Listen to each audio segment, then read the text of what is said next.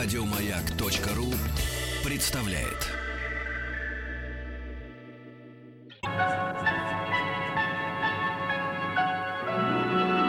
Уральские самоцветы.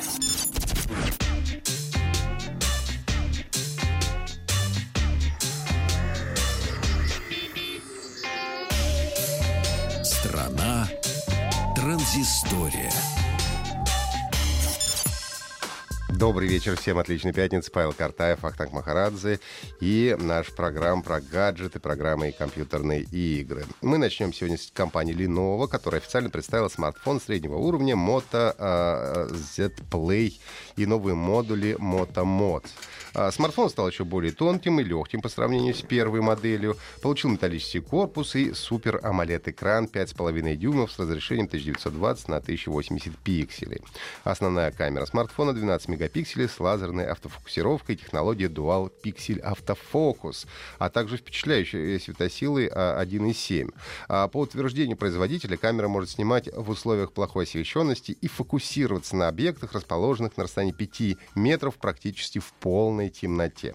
А, за работу телефона отвечает процессор Snapdragon 625. А, Moto Z2 Play оснащается 3 или 4 гигабайтами оперативной памяти и 32 или 64 гигабайтами внутренней. Ну и, разумеется, можно будет поставить карту microSD, если вам этого не хватит. Аккумулятор емкостью 3000 мАч. Также присутствует разъем USB Type-C. Так как а, Moto Z2 Play поддерживает модульную систему Moto Mods, то неудивительно, что вместе со смартфоном компания э, представила новые мотомоды. Ну, во-первых, это накладки Moto Style Shells, поддерживающие э, беспроводную зарядку. Э, аккумулятор дополнительный Moto Turbo Power Pack емкостью 3490 мАч. Динамик э, JBL Sound Boost 2. И, на мой взгляд, наиболее любопытный мод — это контроллер Moto Gamepad, который превращает смартфон в игровую консоль. А, модуль имеет встроенную батарею на 1035 мАч, позволяющую увеличивать время игры. То есть и батарейка, и тебе такой прямо джойстик, э, геймпэд в руках. Модель Moto Z2 Play обойдется примерно в 500 долларов. Накладки Moto Style Shells оценены в 40, а все прочие аксессуары будут предлагаться за 80 долларов. В международной продаже смартфон должен появиться до конца лета. Компания Microsoft объявила о масштабном обновлении Skype. Теперь нас ждет мессенджер с основательно переработанным пользователем интерфейсом, который теперь будет более приспособленный для обмена сообщениями, а не для э, разговоров. А новый интерфейс приложения разделен на три главные раздела. Это поиск, чат и съемка. В разделе поиск пользователь может искать э, ну, что-то в своих сообщениях, в своих переписках, адреса, картинки, любую другую информацию, которую сможет потом добавлять в чаты. А тут же располагается доп- дополнение типа YouTube или прогноза погоды. А, в разделе чат будут, ну, собственно, чаты со звонками, перепиской и так далее, так же, как это выглядит и в других мессенджерах.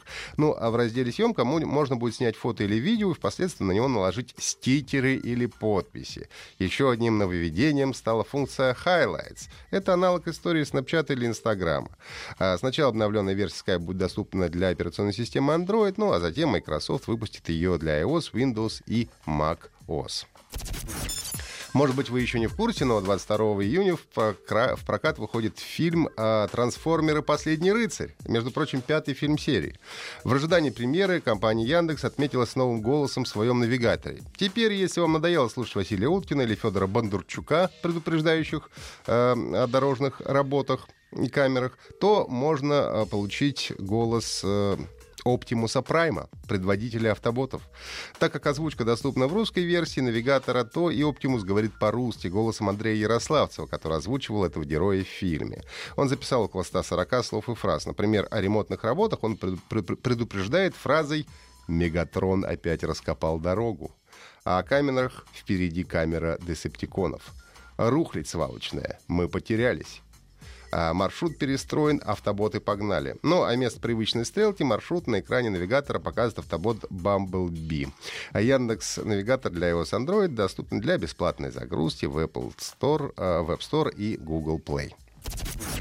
Ну и буквально на днях увидела свет игра, которая совмещает в себе Grand Theft Auto и Syndicate. Это игра Tokyo 42. А, как ее называют сами разработчики, это изометрический шутер с живым и развивающимся миром. А, сюжет вкратце такой. Главный герой, которого обвиняют в убийстве, попадает в миниатюрную футуристическую версию Токио 2042 года, где ему предстоит исследовать открытый мир, а, в котором царит, в общем-то, бандитизм и разбой. Ему предстоит проникать в штаб-квартиры банд, прыгать по крышам, естественно, стрелять бандитов. А, как нам обещают, нас ждет законченная история и множество дополнительных заданий. А помимо одиночной кампании в Тоте 42 есть и мультиплеер. Игрок и его оппонент а, появляются на небольшой локации, не зная местоположения друг друга. Ну и для начала нужно найти своего противника, а потом по возможности как можно быстрее его устранить. Игра уже доступна для Xbox One и персональных компьютеров, ну а для PlayStation 4 должна появиться позже. Еще больше подкастов на радиомаяк.ру